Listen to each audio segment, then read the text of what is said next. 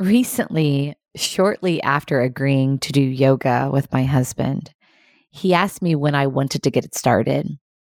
And I said, hmm, maybe later, if at all, actually, you know, I don't really want to now, as I'd gotten engaged in something else.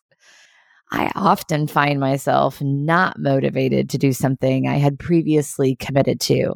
Discipline is sometimes a tough one for me. I'm in the process of writing a leadership book, and I'm following a plan in which I write 400 words a day. You can do the math. In just 100 days, I'll have a book of 40,000 words, which is the average for a business book. Some days I write much more than 400 words to make up for the days when I didn't have an opportunity to write. There are three simple mantras that I have found helpful for keeping me motivated.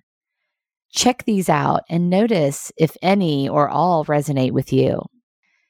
Grass grows where you water it, one step at a time. Hard work now will be worth it later. It's the combination of these three mantras that I appreciate. The combination creates a motivation within me. Grass grows where you water it reminds me that where my attention goes, energy flows. One step at a time reminds me that each small chunk of those 400 word writing sessions will ultimately result in several thousand words. And the last one, hard work now will be worth it later, reminds me that there will be a day when I feel so much joy in sharing this book with someone I love or a leader who will be impacted by it. And that the hard work of sitting down and writing when I don't feel like it will be so worth it in that moment.